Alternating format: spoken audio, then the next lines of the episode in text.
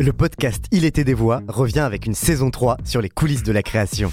Je suis Christophe Payette et je m'intéresse depuis longtemps à la création. En interrogeant des artistes, clés de lecture de notre époque, on va explorer cette saison l'art des mots d'un point de vue féministe, l'art sonore à l'écoute du vivant, le renouveau de l'enquête à suspense ou encore le grand retour de la fête et de la culture club en France. Ce podcast, imaginé par la Gaieté Lyrique et le Paris Podcast Festival, est enregistré chaque mois en public à la Gaieté Lyrique, puis à retrouver sur toutes les plateformes de streaming.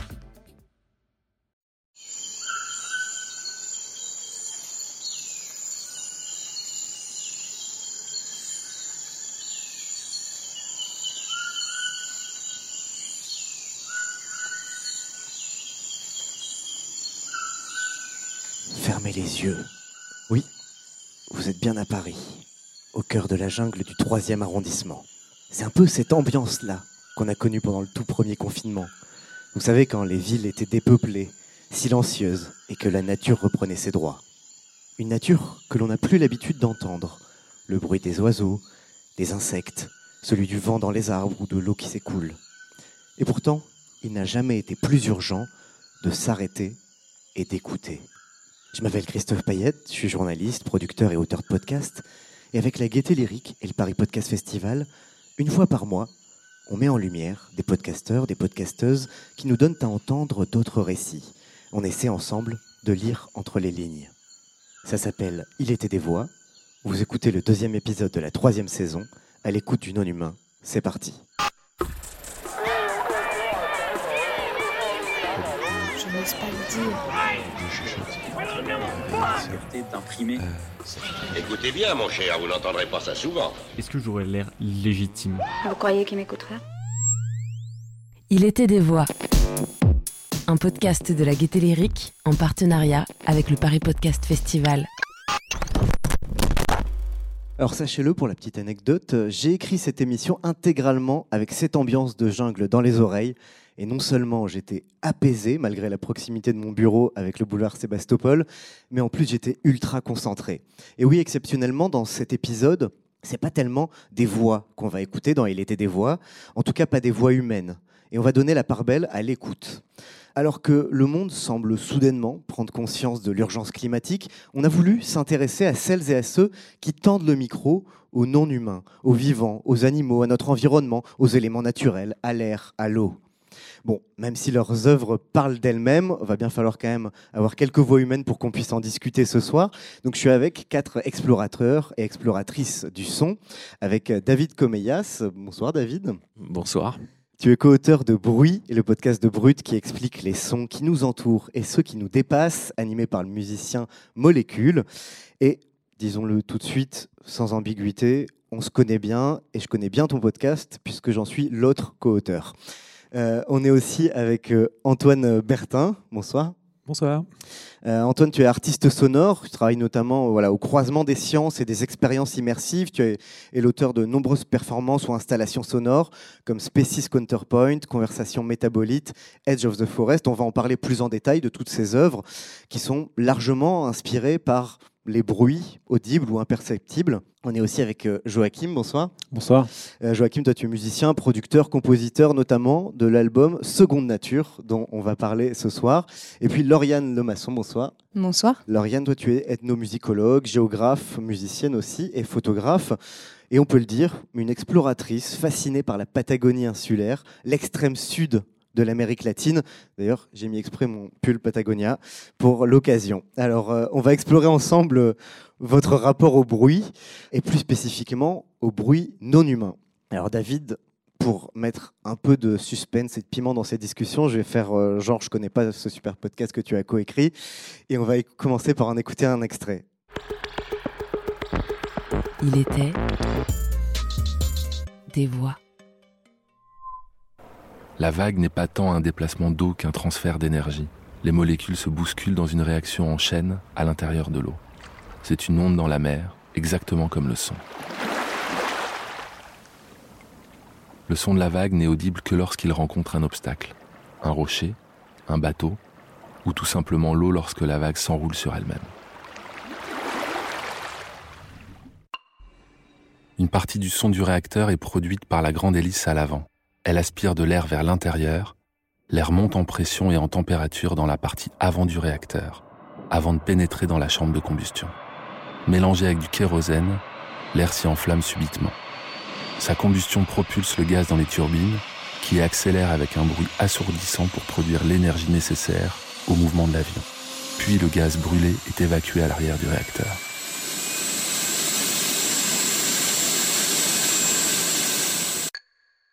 Même s'il chante toute la journée, l'oiseau ne possède pas de corde vocale. Le chant est émis par un organe appelé la syrinx, situé au fond de sa gorge. Précisément à l'endroit où la trachée se divise en deux pour alimenter les poumons. On peut se le représenter comme trois tuyaux raccordés en forme de Y inversé. C'est donc la voix euh, du musicien Molécule, euh, qui est euh, l'animateur de ce podcast qu'on entendait, faire un décryptage des sons qui nous entourent, que ce soit des sons d'origine humaine, comme le bruit d'un avion au décollage, comme le chant des oiseaux, donc des sons d'origine animale, ou comme des sons qui sont purement liés à la physique des éléments, comme le bruit des vagues. Qu'est-ce que c'est que bruit et qu'est-ce que ce podcast veut raconter à travers ces décryptages? Alors c'est un podcast, dans le vocabulaire du podcast, on appelle ça un, un explainer. Donc c'est comme son nom l'indique, ça explique euh, des bruits. Donc euh, c'est des petits épisodes. Euh, on a sorti la saison 1, c'est 20, 20 épisodes de, de 5 à 6 minutes. Donc le but c'est d'expliquer la mécanique d'un bruit sans rentrer dans un langage scientifique ou se prendre pour ce qu'on n'est pas, on reste très vulgarisateur. Donc le, premier enjeu, c'est ça, c'est d'expliquer de, la mécanique d'un bruit. le deuxième enjeu, c'est de le resituer un peu dans notre, dans notre culture, euh, voilà, qu'est-ce qu'il raconte euh, Qu'est-ce est-ce qu'il est lié à des mythes Est-ce qu'il est lié à une culture particulière? Je sais pas, comme euh, l'autotune par exemple, qu'on pourrait croire lié au rap américain, alors que en fait, bah, par exemple, le rail ou la musique arabe l'a utilisé bien, bien avant nous. Donc ça, c'était le deuxième enjeu. Et puis le, troisième le troisième angle auquel on s'est un peu attelé, sans rentrer, dans les débats non plus, c'était de, traiter aussi les questions de société quand il y en avait. Difficile, par exemple, de, de, s'extasier devant la beauté des chants d'oiseaux euh, sans, sans dire que certains chants sont en train de disparaître, puisque euh, je crois qu'on est à 600 millions d'oiseaux qui disparaissent en 30 ans, donc c'est genre incroyable. Donc c'était un peu euh, comme ça, en 5-6 minutes, toujours ces trois, ces trois angles particuliers. Et puis l'objectif, c'était évidemment de distraire les gens, peut-être d'avoir envie de, de les amener à écouter un peu mieux parce qu'on est quand même dans une société vraiment qui, qui, favorise l'image. Et euh, je pense que le plaisir sonore, c'est un truc qui est un peu, euh, qui est pas très familier pour plein de gens, qui sont capables, par exemple, de s'arrêter pendant pendant 10 minutes devant un beau paysage euh, en vacances quand ils en croisent un. Mais des gens qui s'arrêtent 10 minutes pour écouter un bruit, parce qu'ils le trouvent singulier, beau, ou au contraire, voilà, c'est plus rare. Euh, et, voilà, donc c'était un peu. Euh, moi, je, moi je, suis, je suis content d'avoir fait ça pour ça, parce que ça, déjà, moi, ça m'incite ça à, à porter euh, plus d'attention au son. Et je me dis que ça peut aussi faire découvrir des sons au quotidien voilà, pour, pour l'auditeur.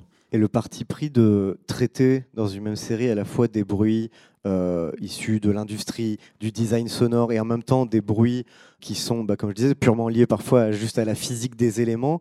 Pourquoi ce, parti pris-là de traiter tous les bruits sur le même plan en quelque sorte? Bah Déjà, il, faut quand même, il fallait quand même des bruits qui, qui puissent rentrer dans les trois angles que je viens de dire, c'est-à-dire où il y a une petite mécanique à expliquer, un petit secret, quelque chose à aller chercher, peut-être euh, de surprenant ou en tout cas euh, voilà d'intéressant. Et ensuite qu'il y a un petit enjeu de société parfois, ou au moins euh, une petite histoire culturelle à raconter. Et souvent, c'est on a essayé de prendre des, bruits qui nous fascinent. Alors ça peut être ça peut être le sabre de Dark Vador, comme, je sais pas, le bruit des pas dans la neige. Bon, ça, ce sera dans la saison 2. C'est des choses assez simples. Euh, souvent, et des choses sur, les, sur lesquelles, euh, comme, comme le dit euh, la baseline, c'est des, bruits qui nous entourent ou des bruits qui nous échappent. Voilà, donc il y a les premiers enregistrements sur Mars, mais il y a aussi l'idée que dans d'autres d'autres choses assez simples, le bruit du néon, il y a un peu d'extraordinaire dans notre quotidien et on s'en rend pas forcément compte parce qu'on a plutôt tendance à entendre ces bruits qu'à les écouter.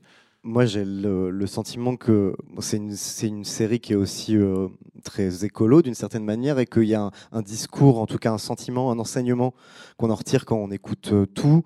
C'est l'effacement progressif quand même euh, des sons issus du monde animal ou de notre environnement au profit de sons plus artificiels, ou en tout cas de pollution sonore. Est-ce que tu es d'accord? Ouais, je suis d'accord, bien sûr. C'est difficile de dire le contraire. Je pense que ce serait complètement irréaliste. Maintenant, euh, je suis d'accord et à la fois, je vois aussi dans cet éloignement et dans les sons concrets combien ce rapport à la nature nous manque. Et en fait, euh, quand on voit, voilà, dans le film dans plusieurs films en fait euh, pour créer euh, des sons qui, nous paraissent complètement irréalistes, des sons d'extraterrestres et tout ça. Finalement, on repart de la nature, on repart des animaux. En fait, les concepteurs sonores et les designers sonores de voitures, de tous les voilà, le design sonore, c'est un truc qui est très en vogue en ce moment dans plein de domaines. Et en fait, quand vous les écoutez parler, à, un moment ou un autre, il y a toujours euh, des bruits de la faune ou de la flore euh, qu'ils ont transformé. Donc finalement, ça reste la racine et ça reste euh, souvent la base de, plein de choses. Voilà. Et d'ailleurs, euh, enfin, je sais pas. Donc les sons de la nature sont souvent la base pour créer. Et alors je disais euh, que le podcast est, euh, est, animé par Molécule, qui est donc un mhm. musicien qui se balade beaucoup avec ses micros pour capter du son, euh, du fil, faire du, ce qu'on appelle du field recording, donc capter du son sur le terrain, par exemple au Groenland, sur un château au milieu de l'Atlantique, etc. Et c'est la base de sa composition. Joachim, toi tu es musicien aussi. L'environnement, ton environnement t'inspire aussi. On va écouter un extrait de ton album Seconde Nature.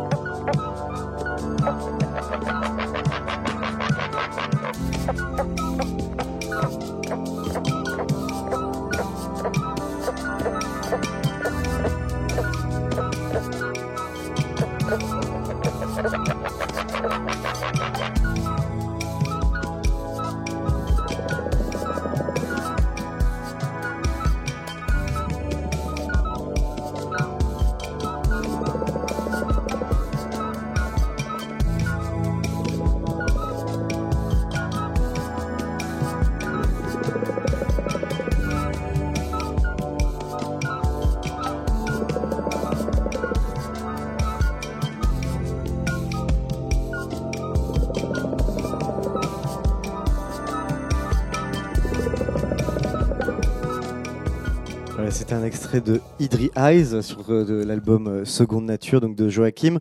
On a entendu des sons alors que personnellement j'ai du mal à identifier, mais qui semblent être des sons d'animaux, ou peut-être d'animaux imaginaires, ou de vrais animaux. Qu'est-ce qu'on a entendu en fait? C'est un peu à chacun de, l'interpréter comme il le, sent. C'était un peu le but justement de, brouiller euh, la frontière entre ce que je qualifiais du, du, naturel et du culturel le culturel étant la musique dans ce cas-là, euh, et, le naturel étant les sons de field recording.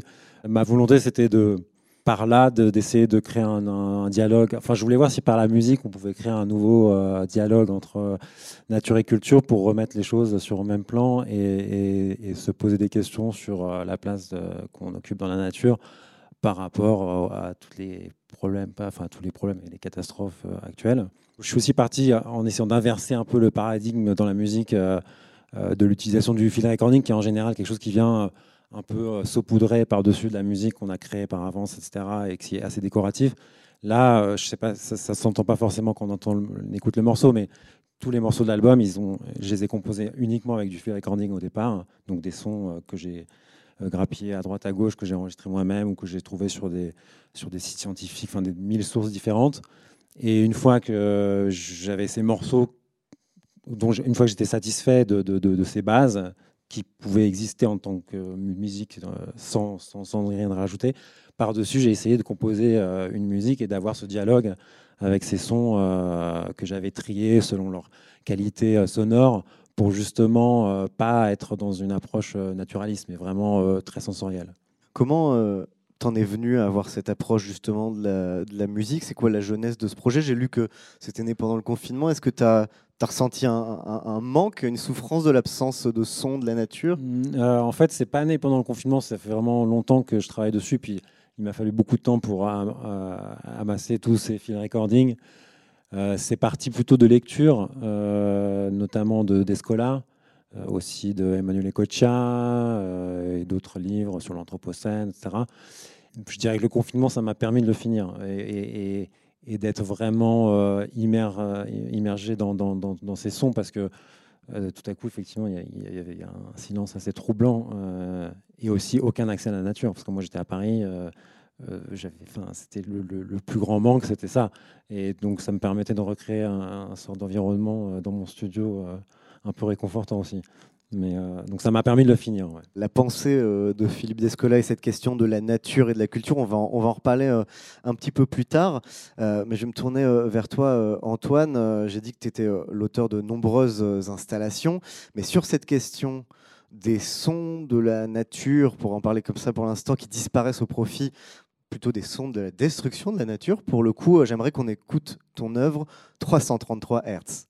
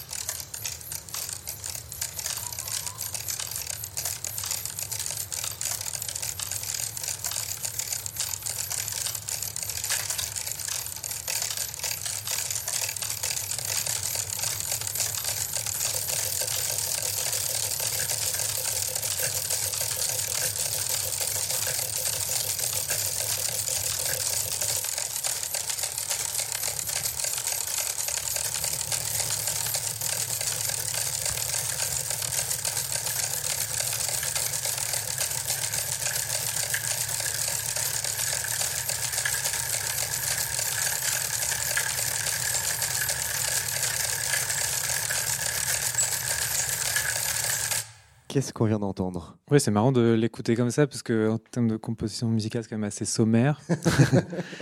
euh, donc, il faut s'imaginer, voilà, une, qu'est-ce qu'on entend? Une, pile d'arbres, une pile de troncs sur lesquels sont disposés des, métronomes. Et chacun de ces métronomes euh, bat un rythme, comme vous l'avez entendu. Et simplement, ce rythme, c'est parti d'une idée, euh, écouter la déforestation, et cette phrase qu'on trouve parfois, je ne sais pas exactement de qui elle est, mais si un arbre tombait euh, dans une forêt lointaine, l'entendrait-on? Que j'ai jamais trouvé très intéressante, mais par contre, je trouve intéressant de se dire voilà, on a, on a ce phénomène qui se déroule tout autour de nous. Si on essayait de l'écouter en une fois, qu'est-ce que ça donnerait? Donc j'ai fait mes petits calculs euh, à travers un site euh, qui, regroupe des données, donc surtout à partir d'imagerie satellite de déforestation et euh, essayer de, convertir en fait euh, ces chiffres qui sont donnés souvent en hectares par année d'arbres qui disparaissent en euh, BPM en fait donc en arbres par minute en pulsation par minute mais voilà. Donc chacun pour répondre à la question des, petits tics de métronome qu'on a entendu est un arbre qui disparaît dans une région du monde mais voilà donc le grand malheur de, de cette petite conversion c'était de découvrir que si on écoutait toutes la déforestation à sa rapidité réelle, euh, en fait, l'oreille humaine ne l'entendrait pas comme des pulsations, mais comme une fréquence. C'est tellement rapide. Fréquence continue, tellement il y en a. Exactement, voilà. Et donc, quand un son est très rapide, quand il y a beaucoup d'oscillations, ça devient une fréquence. On, entend euh, voilà, une sorte de tut qui serait de 333 Hz, ce qui est finalement assez élevé quand même. C'est encore un peu des basses, mais plus tellement. Voilà. Et donc, euh, j'ai fini par faire euh, cette pile de troncs et, qui parle de différentes régions un peu clés, euh, enfin, qui ont chacune quelque chose à raconter sur ce phénomène de déforestation qui est multi, multifacette. Il y a comme un, paradoxe, en fait, j'ai l'impression, c'est-à-dire que la planète est de plus en plus bruyante, parasitée par des bruits humains, des bruits industriels, des bruits d'avions, des bruits de transport, mais aussi des bruits de destruction de la nature, comme celui de la déforestation que, as mis, que tu as mis en scène à travers cette œuvre. Et en même temps, elle est de plus en plus silencieuse à mesure qu'il y a des espèces animales qui disparaissent et donc leurs cris, leurs chants, comme, euh, le disait euh, David. Est-ce que toi, c'est quelque chose à, travers ton travail qui est beaucoup autour justement de, cette question du son, du rapport entre le son et l'environnement euh, Est-ce que c'est quelque chose que tu... Comment tu le vois Comment tu le questionnes? Oui, ces sons disparaissent. Voilà. C'est très triste et en même temps, donc, euh, je m'intéresse aussi, euh, comme, Joachim on a parlé au, field recording. Et euh, j'ai trouvé que la collection de ces sons était un petit peu limitée. Enfin, je trouve ça intéressant d'enregistrer ces sons, mais Euh, après, qu'est-ce qu'on en fait? Oui, conserver ces sons qui disparaissent. Il y a beaucoup de sons qui disparaissent. Voilà, il y a, un petit peu dans le field recording s'adresser un petit peu à cette euh, ce- cette catastrophe.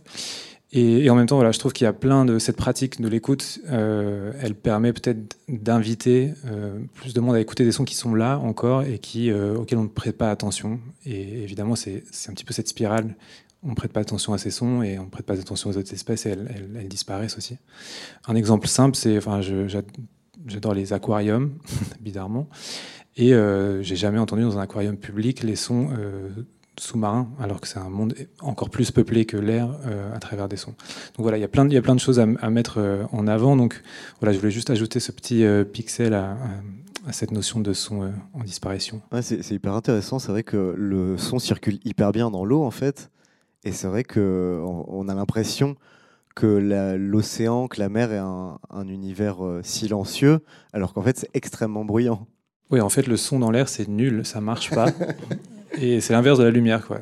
Sous l'océan, la lumière ne marche pas très bien, on- elle voyage pas très loin, et le son, en, en revanche, euh, Non, je- juste il y a quelques jours, il y avait il y a National Geographic, ils ont ils ont posté un, un truc sur les sons sous-marins, c'était fascinant avec euh, Ouais, sur le les sons des crevettes, etc. euh, hallucinant. Oui, sur, le- sur le Globe. Je crois qu'ils ont créé une librairie qui s'appelle Globe, Global Underwater. Je ne saurais pas vous dire à quoi correspond le B, mais euh, une, une librairie, je pense qu'elle est en partie en ligne, qui, euh, qui, qui, voilà, qui, qui recense une grande partie des sons sous-marins.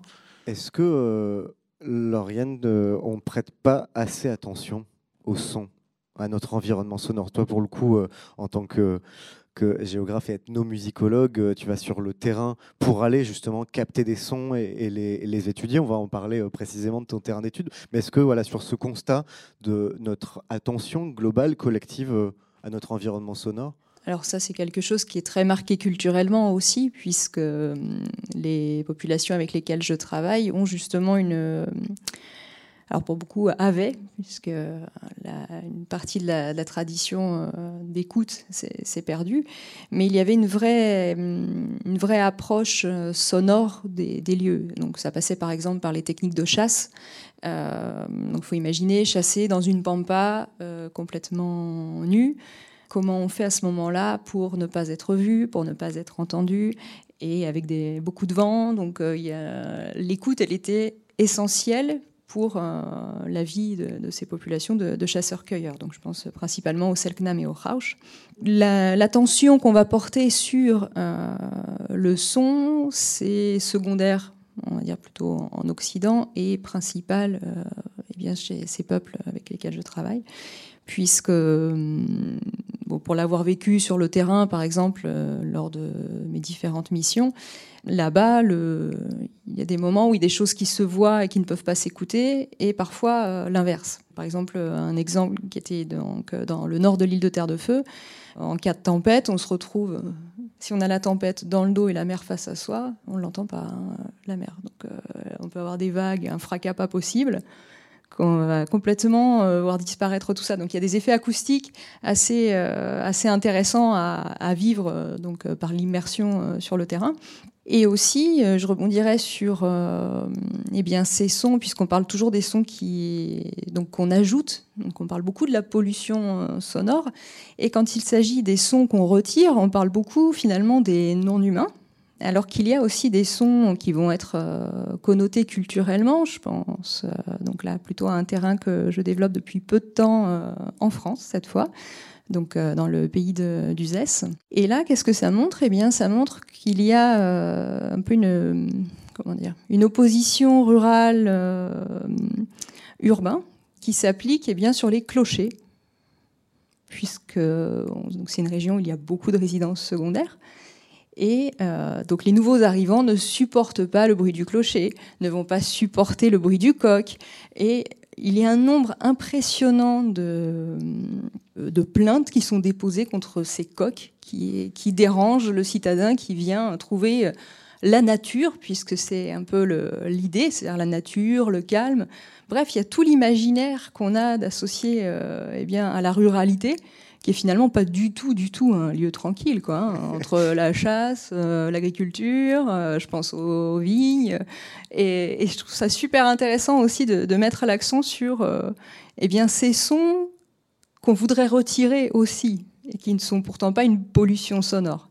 Mais d'ailleurs, c'est marrant parce qu'il y a eu énormément euh, à un moment donné de plaintes de la part de touristes qui allaient en Provence, de plaintes contre le chant des cigales, parce que la cigale est hyper bruyante. Euh, c'est euh, l'un des insectes, peut-être l'insecte le plus bruyant euh, sur Terre, et du coup, les gens ne supportent pas le bruit des cigales qui est assourdissant en Provence. Et il y a eu énormément de plaintes, et il y a eu dû avoir des associations de défense, du coup.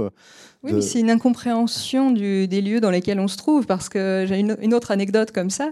C'était le, le, maire d'une petite commune qui s'appelle Fons-sur-Luçan, qui me racontait qu'il avait justement une personne qui était venue le voir parce qu'il y avait un problème, il y avait une alarme la nuit apparemment, qui sonnait toutes les X secondes sauf qu'en fait, c'était un hibou petit duc euh, qu'on écoute. Euh. voilà, donc il y a cette méconnaissance qui fait que finalement, on ne va pas forcément respecter euh, la nature, alors que c'est pourtant ce qu'on est venu chercher. Donc c'est. les gens pensent que la nature, c'est le silence, alors que c'est le contraire. Il n'y a pas de silence dans la nature. Mais complètement. Comme eh bien, depuis, bah, depuis la campagne, on va imaginer que la ville, c'est que du bruit, que du bruit, que du bruit. Alors que non, pas, pas seulement. Quoi. Justement, sur cette notion de, silence, alors il y a un bioacousticien, euh, Gordon Hampton, qui a défini par zone dite silencieuse une zone non pas où il n'y a pas de bruit, mais une zone où on n'entend aucun bruit d'origine humaine pendant au moins 15 minutes consécutives.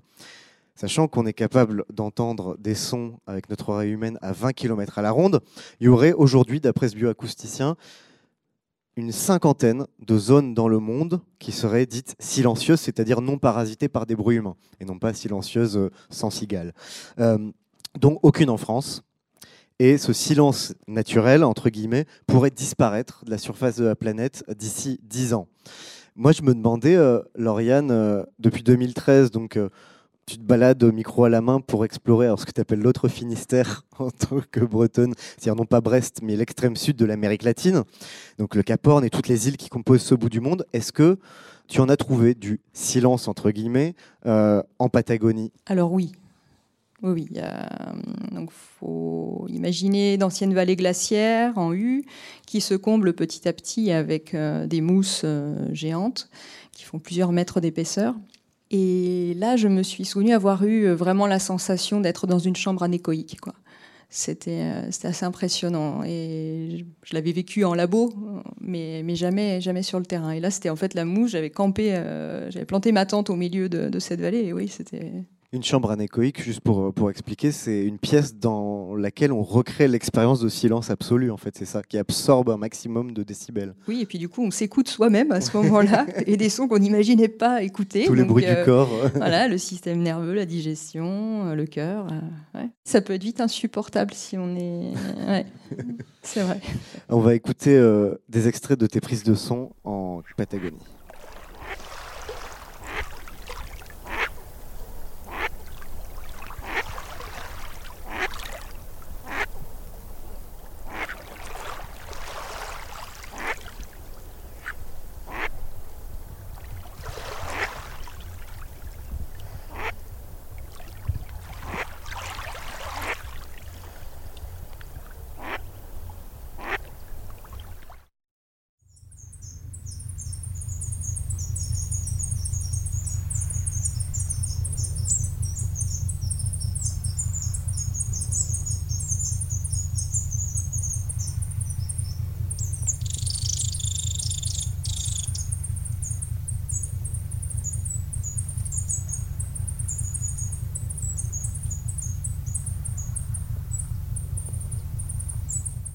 Alors, qu'est-ce qu'on vient d'entendre Alors, tout d'abord, c'était des canards vapeurs. Et ensuite, euh, alors le nom ne me revenait plus. Euh, Les canards vapeurs, c'est pas un nom de plague euh, asiatique, on est d'accord? Non, non. non, non, c'est bien le canard vapeur patagon, qui a d'ailleurs une démarche assez rigolote quand il va pour essayer de s'envoler c'est un peu limité comme, mhm. comme vol. Et les autres, euh, donc petits oiseaux, là, je me revois bien euh, les enregistrer. Je me souviens précisément de l'endroit en plus sur les, les, rives du, la rive nord du canal Beagle. Donc, à, pas très très loin d'Ushuaia, et on entend en toile de fond eh bien, euh, un moteur. Mhm. effectivement. Voilà, qui est donc euh, le moteur de la navette entre euh, Ushuaia et Puerto Williams, qu'on entend uniquement euh, durant la période touristique. Moi, ce que je trouve euh, intéressant dans ta démarche, c'est que, euh, en fait, tu es parti à la base sur les traces de peuples natifs euh, américains. Donc, euh, euh, t'en parlais, t'en as cité quelques-uns tout à l'heure. Donc, il y a les Yagan, les Haush et les Selkenam. Je me suis pas trompé. Oui, c'est bien ça. donc, ils sont des peuples qui ont été décimés par la colonisation. Qu'est-ce que tu vas enregistrer du coup? Tu vas enregistrer une nature que eux ont connue avant de disparaître? Est-ce que tu vas chercher des traces sonores de leur présence? Alors au tout départ, en fait, dans ma démarche, je pensais ne trouver personne. Donc euh, l'idée de base, c'était, ben, bon, bah, vu qu'il n'y a plus personne, on va voir ce que peut nous raconter le, paysage et qui plus est le, son. Sauf que de fil en aiguille, euh, j'ai fini par euh, eh bien, découvrir que c'était pas vrai. Voilà, qu'il y avait encore des communautés là-bas qui étaient malheureusement pas cachées, mais on, va dire plus on, moins on entend parler d'eux, mieux c'est, puisque ça vient remettre en question beaucoup, beaucoup de choses qui sont en place depuis le génocide dont ils ont été victimes. Donc via une, colonisation, donc un processus qui a eu lieu principalement entre 1870 et 1925 donc avec des déportations massives, euh, beaucoup de massacres, et euh, la perte de certains sons, dont la langue. Un des éléments frappants pour moi a été de finalement sillonner toute cette région. C'est sûr, magnifique, euh, sauvage, mais privatisée, donc euh, pleine de barrières partout, de clôtures. Et aussi, eh bien, euh, j'enregistrais des choses, mais franchement, je ne pouvais pas dire où j'étais concrètement, puisque les noms de lieux n'existaient plus. Donc c'est pas comme ici où je peux dire bah voilà j'ai enregistré dans tel village. Non à ce moment-là j'avais juste la boussole, la carte. Je pouvais même pas associer de coordonnées GPS au lieu, qui n'était finalement qu'un espace parce que qui le faisait lieu à ce moment-là à part moi personne. Donc je voyais des traces d'anciens campements avec euh, des pierres taillées au sol, etc. Donc je savais que j'étais dans des lieux qui étaient habités auparavant, mais qui étaient redevenus finalement des, espaces. Donc là encore des sons qu'on avait perdus, puisque aussi bien la langue que les sons de la présence humaine. Et hum, donc c'est ce qui a donné le, point de départ à tout un travail eh bien, de reconstitution des cartes en langue autochtone. Est-ce que euh, partir à la recherche de sons humains qui ont disparu, comme une langue par exemple, bah, c'est aussi d'une certaine manière euh, de l'écologie sonore et c'est le même travail euh, de collecte, de recherche, de, de- d'archivage que faire du field recording. Je pense que oui, puisque hum, ne serait-ce que dans le nom de lieu, euh, donc euh, tout ce qui est travail toponymique, hein, très souvent c'est des éléments du paysage qu'on va intégrer. Donc il va y avoir une description, il va y avoir une appropriation, et c'est ça qui va faire du sens aussi autour de soi. À partir du moment où on retire ça déjà du territoire, le fait de retourner le chercher, c'est redonner place finalement à, ce sens-là et redécouvrir eh bien, euh, certains éléments du paysage, donc là cette fois les non-humains, comment ils pouvaient servir de, de point de repère, de source d'inspiration pour les chants chamaniques. Je pense également à la morphologie acoustique des lieux. Pourquoi on va utiliser tel lieu pour organiser un rituel et pas tel autre? Et finalement, on se rend compte que c'est pas un hasard si on fait le, rituel à tel endroit. C'est parce que ça sonne comme un amphithéâtre. Pour preuve, j'ai utilisé le même protocole que ce qu'on utilise pour euh, étudier les amphithéâtres romains, qui est un protocole des années 60 de François Canac. Ça s'applique très très bien sur les sites rituels. Donc le non-humain, euh, oui, il est, central, puisque eux ne, font pas cette différence-là. On n'est pas dans. Ils font partie du, du milieu. On n'est- pas dissociés en fait. Hmm. Bah Alors ça, c'est euh, hyper intéressant, ce- cette idée de finalement ne pas dissocier les sons non humains des sons humains, ne pas dissocier l'humain de la nature. C'est un peu ce que Joachim euh, évoquait tout à l'heure en citant euh, Philippe Descola.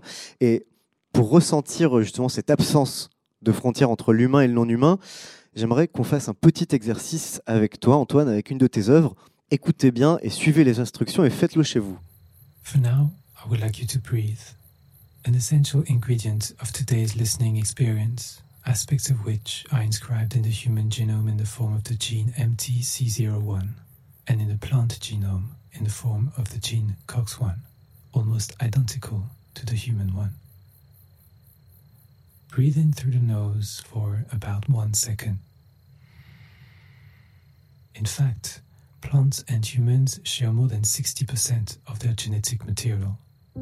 Think about it next time you eat a banana. Now breathe out through the mouth for one second. And continue in this rhythm as I speak. All living beings are, in some way, a same body, a same life, a same I, which never ceases to pass from form to form, from individual to individual, from existence to existence. Emanuele Cocha in his book entitled Metamorphosis. Alors, je vais te poser la même question qu'au premier extrait. Qu'est-ce qu'on vient d'entendre? Qu'est-ce qu'on vient d'entendre? Eh C'est ben, Spices déjà, Counterpoint. C'est une vient- explication de ton œuvre Spices Counterpoint. C'est ça. Bah, C'était euh, pendant le confinement. J'essayais de trouver un petit peu des formes de, de communiquer certains travaux à distance. Et donc, j'aimais bien voilà, cette idée de, de faire quelque chose ensemble. Donc, c'est là qu'est venue un peu cette idée de mini euh, méditation un peu cheesy. donc, c'est bien. Donc, qu'est-ce qu'on vient d'écouter? Donc, déjà, ma voix euh, du matin. Et, et après, donc, je vais parler des petites notes qui, euh, qui avaient. Voilà, on a entendu peut-être quatre. Et euh, donc, species counterpoint, donc contrepoint d'espèce, c'est cette idée de de- d'écouter l'ADN, voilà, de traduire euh, une séquence d'ADN en petites mélodies. Donc, c'est un processus qu'on appelle la sonification. Donc, c'est l'art de transformer des données en sons. Et là, c'est assez simple euh, comme traduction. Euh, donc, l'ADN, c'est souvent représenté par quatre lettres, ATGC, cours de bio. Et voilà, l'idée d'associer une note à chacune de ces lettres. A, par exemple, on peut dire que c'est La dans le système anglo-saxon, c'est déjà quasiment des notes. Euh, G, C, Sol, Do. Voilà, du coup, on peut générer des petites mélodies à partir de séquences d'ADN. Et avec cette histoire de banane, du coup, le fait que voilà, génétiquement, on est en fait le, notre lien de parenté est inscrit dans nos codes génétiques respectifs aux plantes et aux humains. 60%, c'est énorme quand on voit la différence, euh, certes morphologique, mais aussi de, de considération des plantes. Oui, parce que ce que euh, tu dis dans l'extrait en anglais, euh, c'est qu'on a 60% de patrimoine génétique commun avec les végétaux. C'est ça, on était un même être à un moment donné, donc c'est la citation de Emmanuel Ecocha qui dit qu'on est une constante métamorphose de, du, euh, du même euh, être vivant. Donc j'avais envie de faire écouter ce lien-là. Donc en fait, l'installation au final est un piano et donc euh, il y a deux, deux mains. La main gauche joue euh, l'ADN de la plante et la droite l'ADN de l'humain. Et en fait, 60% du temps, c'est les mêmes notes. Donc ça fait encore une fois une composition un petit peu chiante, mais qui est une invitation à méditer sur ce lien. Euh, voilà, dans une salle avec un piano qui joue, joue tout seul, un piano mécanique. Mais alors, cette, euh, cette pensée, cette idée euh, qu'il n'y a pas finalement de frontière entre l'humain et le non-humain dans le vivant, qui est donc une pensée qui est par plusieurs philosophes, plusieurs penseurs. Euh, Joachim, tu as cité euh, Philippe Descola, on peut parler aussi de Bruno Latour qui est malheureusement décédé euh, cette année. On va écouter un autre extrait de ton album, Joachim, pour en discuter.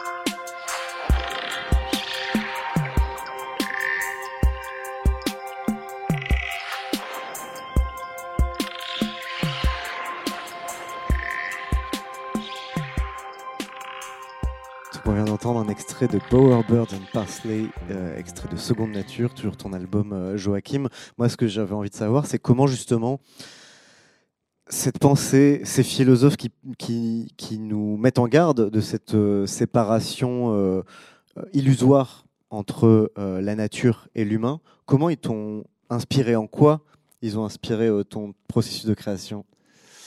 Ça, c'est une vaste question. Bah, moi, ce qui m'intéresse toujours, c'est des points de vue euh, qui font réfléchir, qui font sortir des schémas euh, de pensée, notamment occidentales. Et c'est ce dont parle beaucoup d'Escola, c'est que cette idée de nature et culture séparées, c'est un des premiers trucs qu'on apprend en philo au bac. et, et c'est une construction occidentale et qui, qui après a énormément de ramifications de la colonisation à, l'industrialisation, etc., à l'extraction. Enfin, euh, et donc, quand j'ai lu, euh, en fait, c'est pas le premier que j'ai lu. Je pense que j'ai d'abord lu euh, Emmanuel Ecocha, qui, a une approche beaucoup plus sensible de, ces sujets. C'est un peu les mêmes préoccupations, mais c'est d'un point de vue plus poétique, je dirais. Et c'est là que je me suis dit, mais en fait, j'ai envie d'explorer ces thématiques avec la musique. Je ne savais pas encore trop comment. Et Descola m'a un peu donné les clés de, comment euh, approcher ça en musique. Pour moi, le rôle de l'artiste, c'est de, suggérer, pas de donner des leçons, mais de, suggérer ou d'essayer de, faire penser euh, autrement. Et je me suis dit, est-ce que c'est possible de faire ça avec la musique? Est-ce que c'est possible de, recréer ce, dialogue, comme je disais tout à l'heure, et d'inverser un peu les rapports euh, de supériorité ou de, ou de, d'ethnocentrisme et d'éclater tout ça avec la musique. Et d'ailleurs, euh, je crois que tu as, une. Euh, tu prends la nature dans un sens très large, du coup, puisqu'il y a aussi, euh, tu, tu, prends en compte les phénomènes atmosphériques, les, la galaxie, tout ça fait partie de oui, oui, ton processus de création. Effectivement, il y a aussi des, tremblements de terre, il y a, y a des, oui, des étoiles distantes, il y a un peu de tout.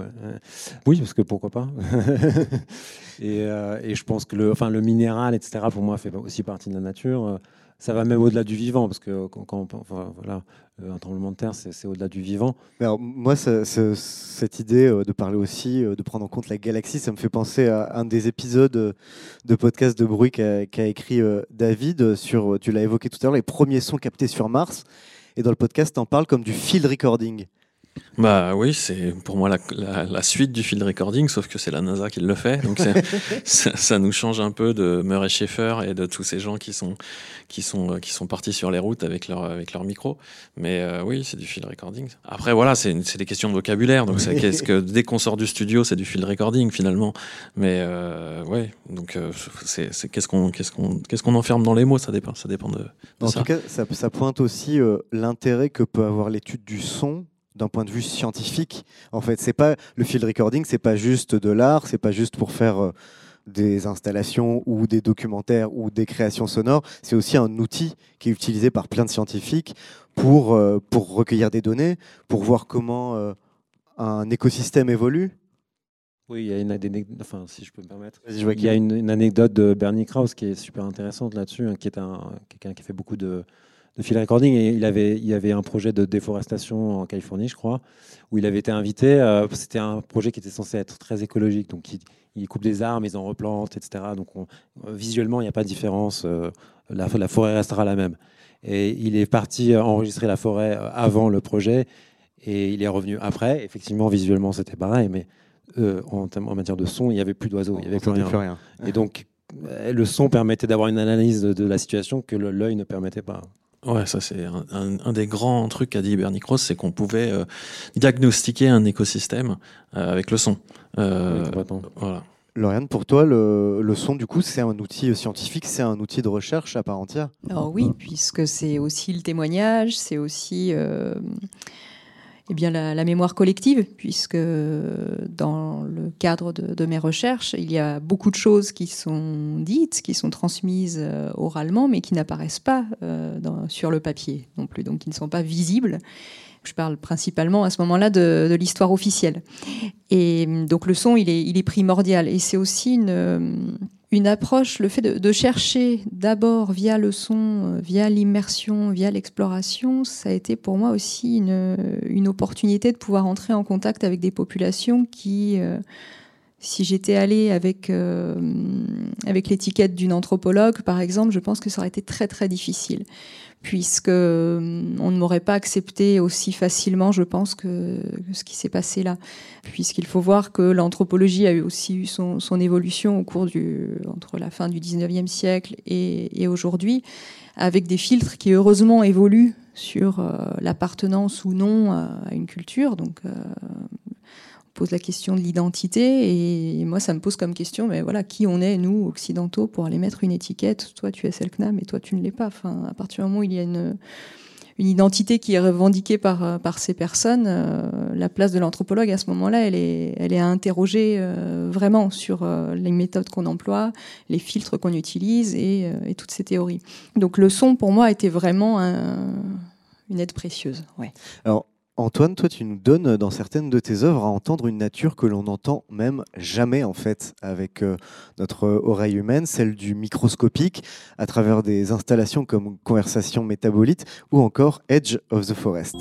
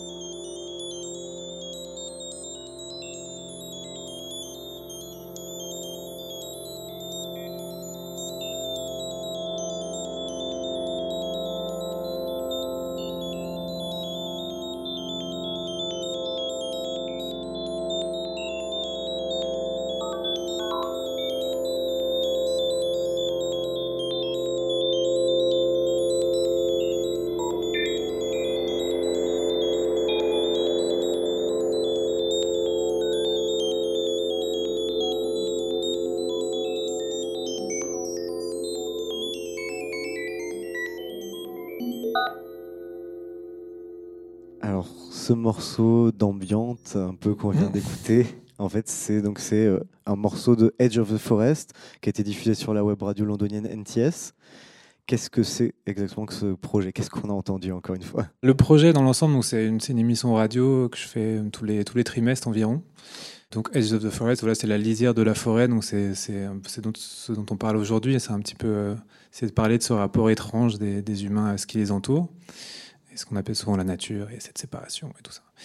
Et là, ce qu'on a entendu, donc c'était un enregistrement qui a été fait euh, au large de la Patagonie, en fait. Donc tout se rejoint finalement. Et à la base, c'est un instrument scientifique qui s'appelle euh, Acuri et qui mesure en fait la, densité de, phytoplancton, donc de plancton végétal, dans une masse d'eau. Donc c'est un son qui a été extrait du fonctionnement de cette machine, mais voilà, mais qui parle de la présence de ces micro-organismes. Et euh, voilà, et l'enjeu de tout ça, je crois, donc, euh, comme tu disais, c'est un petit peu ce, ce morceau euh, d'ambiance un peu, rituel, j'aime bien ce mot-là, et je trouve que c'est quelque chose que l'écoute, le, son apporte à la science. J'ai l'impression qu'il y a un peu un chaînon manquant parfois à la science qui, peut être un processus intellectuel, enseigné de manière intellectuelle. On va pas forcément chanter pour apprendre des équations ou organiser une rêve party quand on découvre une nouvelle étoile, par exemple, ce qui est dommage. Parce que je pense que ça pourrait profiter à la science. Il y a un enjeu de communication, mais aussi même de compréhension de l'univers qui sans doute est accessible pas seulement au cerveau, mais aussi au reste du corps et au reste des espèces. Donc voilà, de, je crois que l'ambition un peu de ce genre de composition faite à partir de données ou de, ou de processus scientifiques, c'est euh, c'est cette connexion plus rituelle à, à ces sujets scientifiques euh, et d'y aller avec euh, voilà, plus de matière corporelle, je ne sais pas. De, de matière sensible aussi, en fait, c'est ouais. ça l'intérêt euh, du son aussi, c'est de parler de notre environnement, pas seulement avec des chiffres, avec des chiffres sur la déforestation, des chiffres sur le phytoplancton, mais de rendre ça sensible, perceptible d'un point de vue sensoriel. Oui, et puis surtout, il est, enfin, je rebondis sur ce que tu disais sur les, données, justement. il y a énormément de données qui sont collectées et il y a des données sonores aussi, puisqu'on utilise des pièges à son pour eh bien, faire l'inventaire de certaines espèces, etc. Et c'est des données finalement auxquelles on n'accède pas et qui pourraient très bien euh, être, euh, être mises à disposition pour euh, eh bien, aussi faire connaître certaines démarches de, de préservation. Je pense par exemple à certaines réserves naturelles qui renvoient leurs données régulièrement au Muséum national d'histoire naturelle en France. Toutes ces données-là, on n'en fait rien, en fait, concrètement, à part les analyser pour savoir qu'il y a telle ou telle espèce à tel moment de l'année finalement, écouter ça, en plus de, de pouvoir eh bien, euh, accéder au savoir scientifique, ce serait vraiment un plus. Faire l'expérience sensible et sonore du monde, c'est même parfois entendre la musicalité que peut avoir le monde. Il était des voix.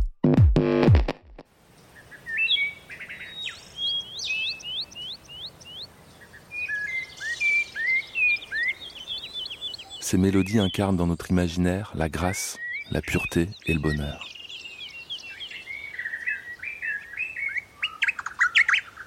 Depuis la naissance des civilisations, de l'Asie à l'Occident, chez les musulmans comme chez les chrétiens ou les bouddhistes, aucun son de la nature ne fascine autant l'homme que le chant des oiseaux.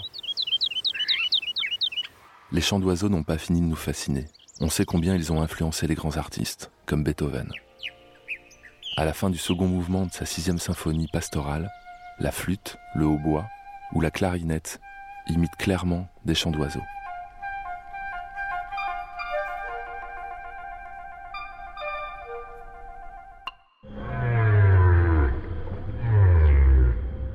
Avec les oiseaux, la baleine est le seul animal qui chante véritablement. Si on ne parle pas de cris ou de hurlements, c'est que la baleine émet des mélodies qui se répètent à intervalles réguliers, un peu comme des refrains dans une chanson et les chercheurs Roger Payne et Scott McVeigh recueillent ces chants étranges qu'on retrouve un peu dans certaines impros des musiciens de free jazz de l'époque.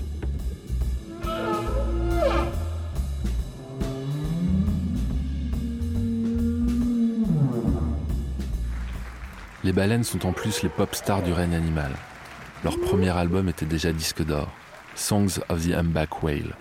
C'est un 33 tours sorti chez Capitol Records en 1970 le disque s'était vendu alors à plus de 100 000 exemplaires.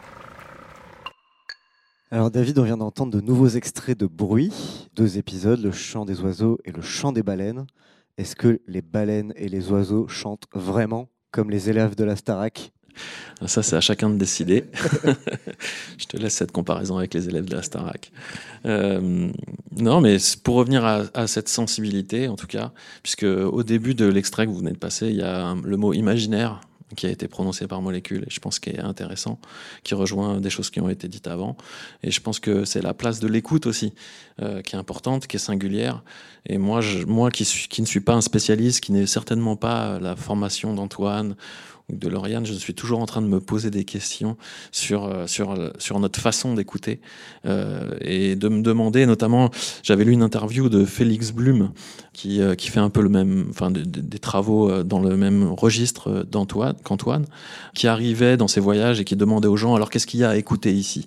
Et, et c'était une façon de d'essayer de comprendre l'écoute de l'autre et je me, je me, dis souvent que de la même façon que nous ne parlons pas les mêmes langages, nous ne sommes pas euh, voilà, sensibles aux mêmes sons, il y a peut-être des façons différentes d'écouter et on n'écoute certainement pas de la même façon aux quatre coins de la planète. Et j'arrête pas de me demander ce que peuvent entendre les autres euh, quand ils écoutent la même chose que moi.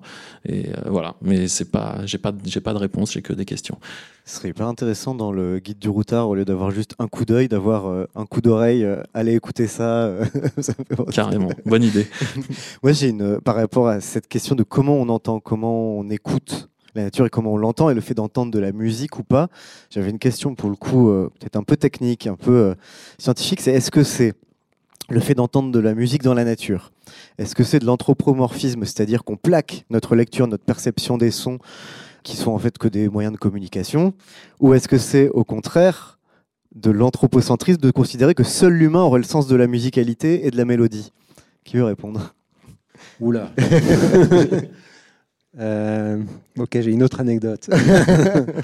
Euh, non, parce que la, la- la musique en soi, c'est forcer la nature, c'est la contraindre un peu. Mhm. Euh, c'est une idée que je trouve assez forte et qui, est- qui a été illustrée par Sakamoto quand il est allé euh, après Fukushima au Japon. Il a trouvé ce, piano euh, qui avait été euh, submergé, qui était donc complètement ravagé, complètement désaccordé.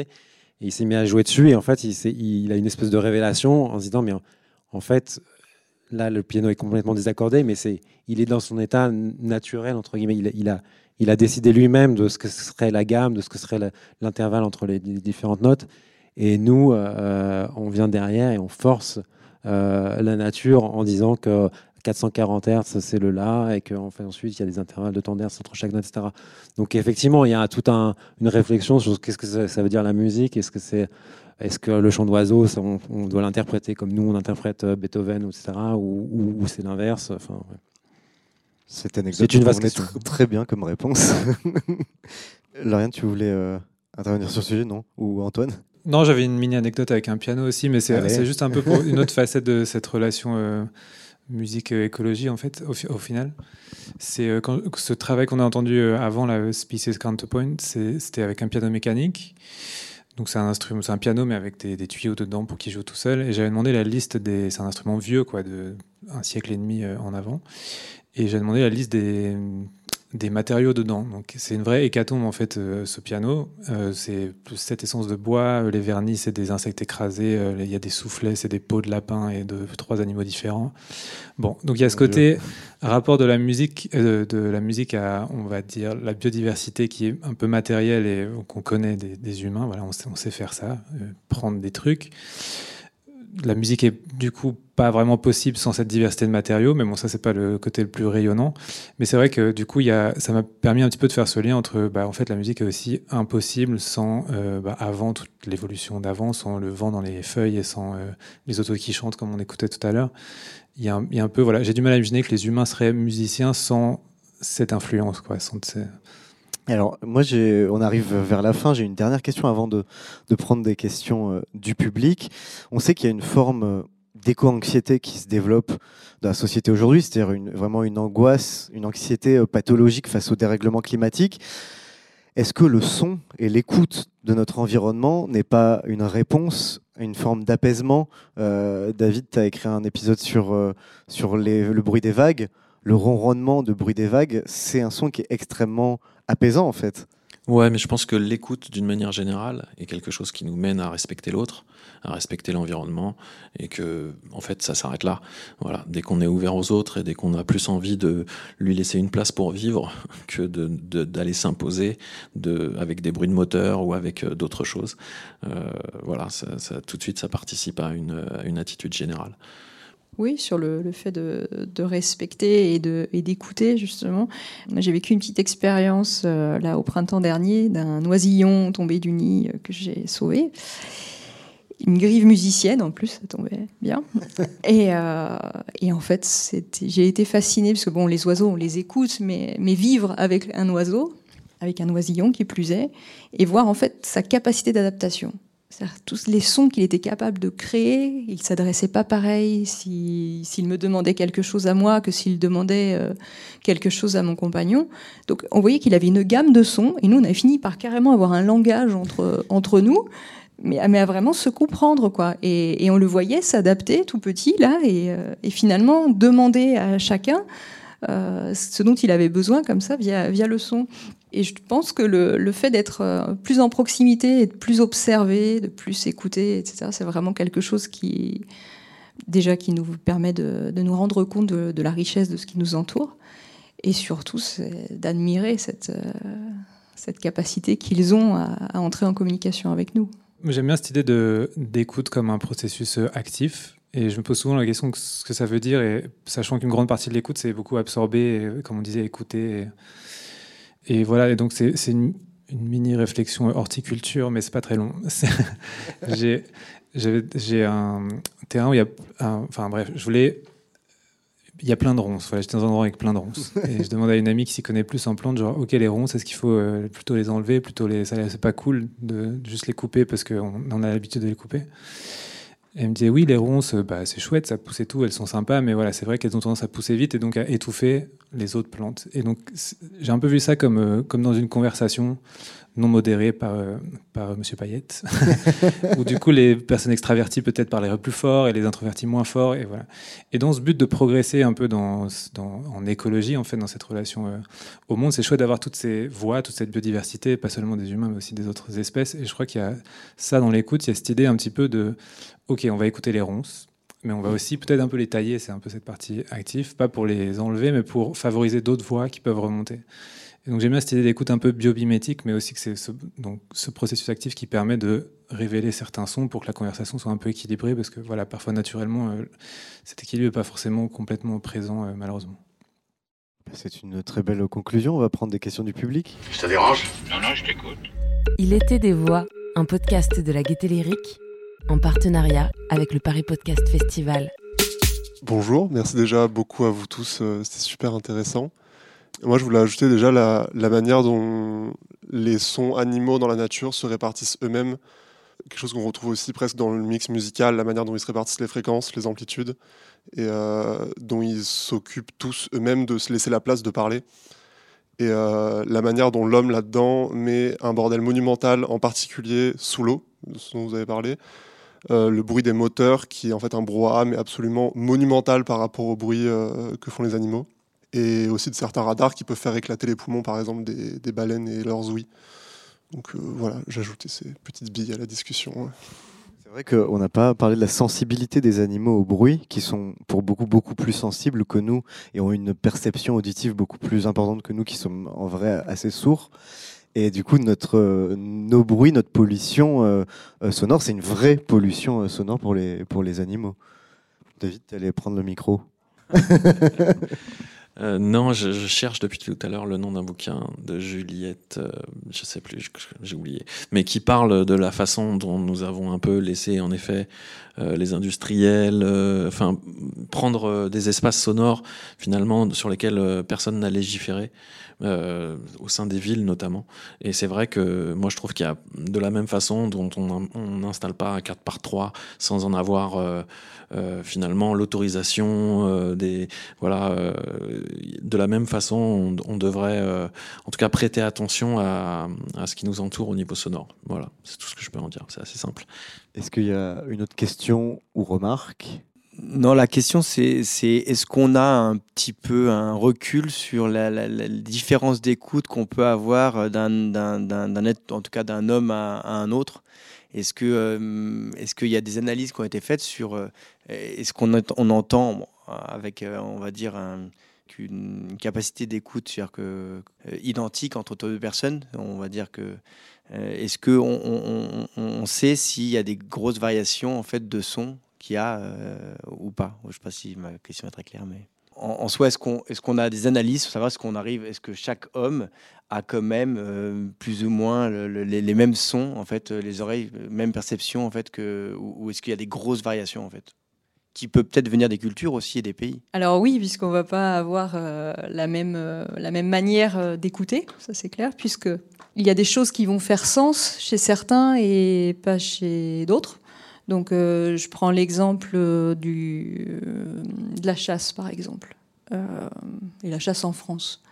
Entre celui qui va connaître les environs, qui va être habitué à ce terrain-là, donc à écouter, il va savoir que si ses chiens passent dans telle combe, le son va être plutôt comme ci ou comme ça alors qu'une personne invitée là ne, va pas entendre ces, enfin va l'entendre, mais ne va pas écouter et ne va pas créer du sens à partir justement de cette euh, petite différence qui est perçue par euh, l'autre personne. Donc oui, on va avoir des, différences de perception, ça c'est clair, mais après au niveau euh, morphologique, non, non. Je pense que c'est plus une question culturelle et aussi d'une sensibilité qu'on va travailler. Il y a toute une pédagogie de l'écoute en fait à, avoir et aussi euh, bien qui est le résultat du lieu dans lequel euh, on vit quoi. L'environnement dans lequel on est euh, et, du sens qu'on crée avec ce qui nous entoure David Ça rejoint la question que je posais tout à l'heure. Est-ce qu'aux quatre coins du monde, on écoute de la même façon? Et je pense qu'en effet, comme tu disais, c'est vraiment une question culturelle, c'est-à-dire euh, à quoi est-ce que nos oreilles ont été formées? Et, et l'écoute, ça s'apprend. En tout cas, moi, j'ai pas fait d'études euh, spécialement, mais je, je le sais, ne serait-ce qu'en m'intéressant à la musique.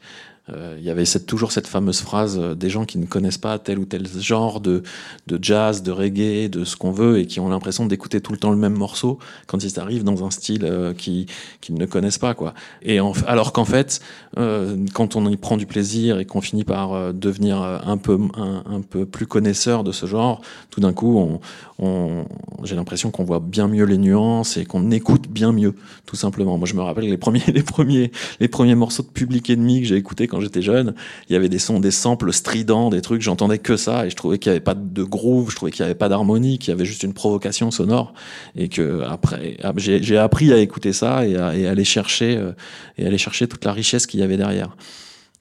Ouais, j'ai une, juste une petite anecdote euh, non humaine pour, pour compléter ça. Donc, euh, anecdote non humaine, c'est Et non, mais pareil, j'ai des souvenirs assez euh, euh, vifs de, de, avoir commencé à réussir euh, à travers la pratique d'un instrument, en l'occurrence à différencier les, différents instruments dans un orchestre. Et puis après d'avoir étudié un peu le son plutôt côté technique, et du coup là on commence à écouter un peu fréquentiellement. Donc je crois qu'il y, a vraiment euh, cette capacité d'arriver à construire son écoute. Et, euh, voilà. Et, ce monde vivant, c'est aussi une invitation à continuer à faire ce travail-là, au-delà de, des capacités euh, ou des habitudes humaines. Et, euh, et l'anecdote, c'est sur l'alouette des champs. c'est euh, une, mini-histoire que j'ai entendue de Vinciane Després, donc, qui est une philosophe euh, et éthologue que j'adore, et qui racontait voilà, qu'un bioacousticien, Thierry Aubin, pendant une dizaine d'années, a essayé d'écouter le, de comprendre où est l'information dans le champ de l'alouette. Est-ce que c'est les fréquences? Est-ce que c'est le et donc d'enregistrer de, de, l'alouette, euh, de modifier l'enregistrement et de rejouer à d'autres alouettes, voir ce qu'elles font, et de jamais avoir réussi à changer quoi que ce soit pendant longtemps. Et au final, d'avoir découvert que c'est en coupant dans les silences, donc dans les intervalles entre les chants, que les alouettes ne se comportaient plus de la même manière, c'est-à-dire que l'information est dans les silences et non pas dans euh, le chant que les humains mettent, enfin sont, sont magnifiques, mais qui finalement pour l'alouette n'est que décoratif. Et c'est vraiment dans les, dans les interstices. Euh, donc je crois que voilà, à chaque étape, il y a des, possibilités d'augmenter son écoute, de, continuer à enrichir ça euh, et à entendre du coup plus ou moins. Bon, déjà, je pense que l'écoute, ça devrait être, euh, je sais pas, enseigné à l'école. Enfin, c'est quelque chose qui est extrêmement essentiel et qui permettrait que le dialogue soit beaucoup plus apaisé à tous les niveaux. Euh, et en fait, il y a aussi un rapport euh, très, fort du plaisir à, à Louis. Euh, par exemple, si on, on va à un concert de métal très très fort et qu'on déteste le métal, on va se faire mal à l'oreille. Si on est fan de métal, à même niveau sonore, avec la même oreille, on ne va pas souffrir de dommages au, dommage au tympan. Donc, il y a aussi un, truc euh, psycho-biologique, enfin, je ne sais pas comment on va appeler ça, euh, de, de l'écoute.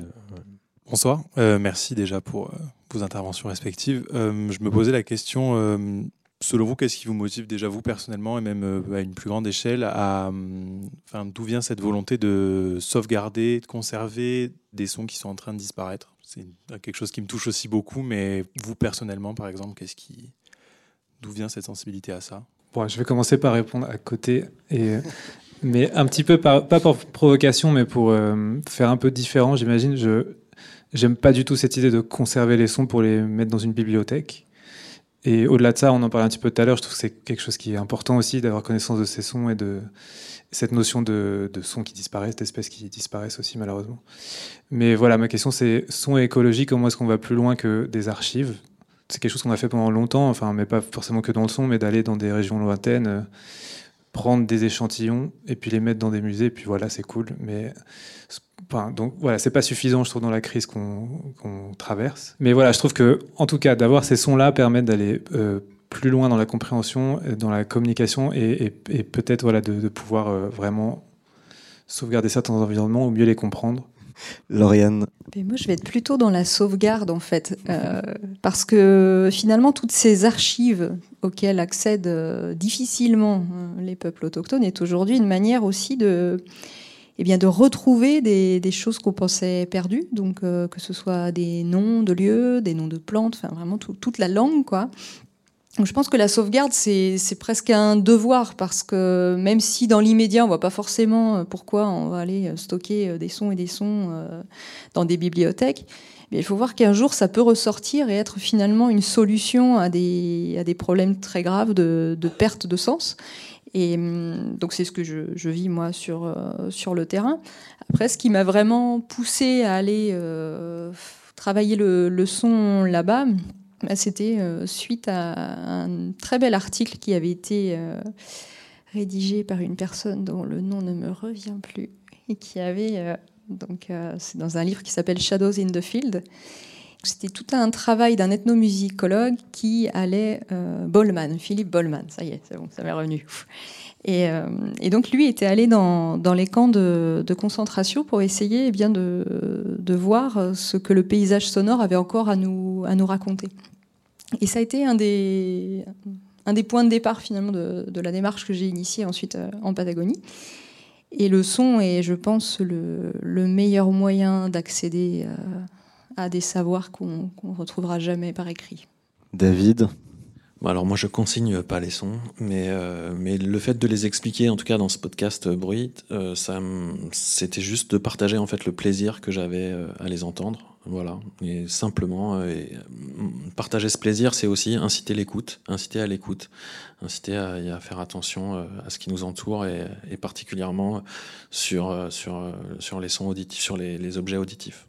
Joachim, pour conclure euh, bah, moi, je suis un peu comme Antoine. Je, ne suis pas conservateur de son. Euh, enfin, la, la, la, démarche, c'est pas de la, c'est pas euh, archéologique ou, ou, biologique ou, enfin, euh, c'est plutôt euh, de. Et je pense que c'est important qu'il y ait des gens qui le fassent, mais qui, moi, je suis pas scientifique. C'est juste de remettre les choses en, en question. Je te l'ai dit, mais tu n'as pas écouté. Il était des voix. Et voilà, cet épisode 2 de la saison 3 d'Il était des voix à l'écoute du vivant touche à sa fin. Merci à nos invités. David Comeyas, co-auteur de Bruit, le podcast de Brut, produit par Paradiso Media et animé par Molécule. Bientôt une saison 2. Euh, merci Antoine Bertin, artiste sonore qui travaille sur les croisements entre science, expérience immersive avec Species Counterpoint, conversation métabolite et Edge of Forest. Joachim, musicien, producteur et compositeur de l'album Seconde Nature. Et Lauriane Lemasson, ethnomusicologue, géographe, musicienne, photographe. Et puis il y a d'autres podcasts à l'écoute de la nature. Il y a bien sûr les œuvres de l'artiste et field recorder euh, Félix Bloom dont tu as parlé euh, David, à retrouver entre autres sur Arte Radio et notamment euh, sa série la plus récente Amazonia. Il y a aussi les travaux de Sophie Berger, que ce soit sur l'île de Pâques pour Arte Radio ou encore dans les terres australes françaises pour la RTBF. Il y a Écouter Nature de l'audio naturaliste Fernand de Roussan, si vous voulez écouter le chant de la grive ou les prémices du printemps. Il y a un épisode, un printemps silencieux du podcast Solastalgie de Nouvelles Écoutes. Et puis après, il y a tous les travaux d'audio naturalistes qui sont pas forcément en podcast ou sur les plateformes, notamment euh, voilà, je voulais citer euh, les travaux de Marc Namblard qu'on peut découvrir dans le documentaire L'esprit des lieux. C'est de la vidéo, mais ça se regarde avec les oreilles. On se retrouve le 30 novembre prochain pour un nouvel épisode de Il était des voix, enregistré en public à la Gaieté Lyrique autour de l'art de l'enquête. Et pour être tenu au courant de la suite, c'est toujours sur les réseaux sociaux de la Gaieté Lyrique et du Paris Podcast Festival. Ciao Vous venez d'écouter Il était des voix, un podcast de la Gaieté Lyrique en partenariat avec le Paris Podcast Festival. À l'animation, Christophe Payet. À la réal, c'est Lucie Lossel et Sonic le Studio à la prod. Sonic.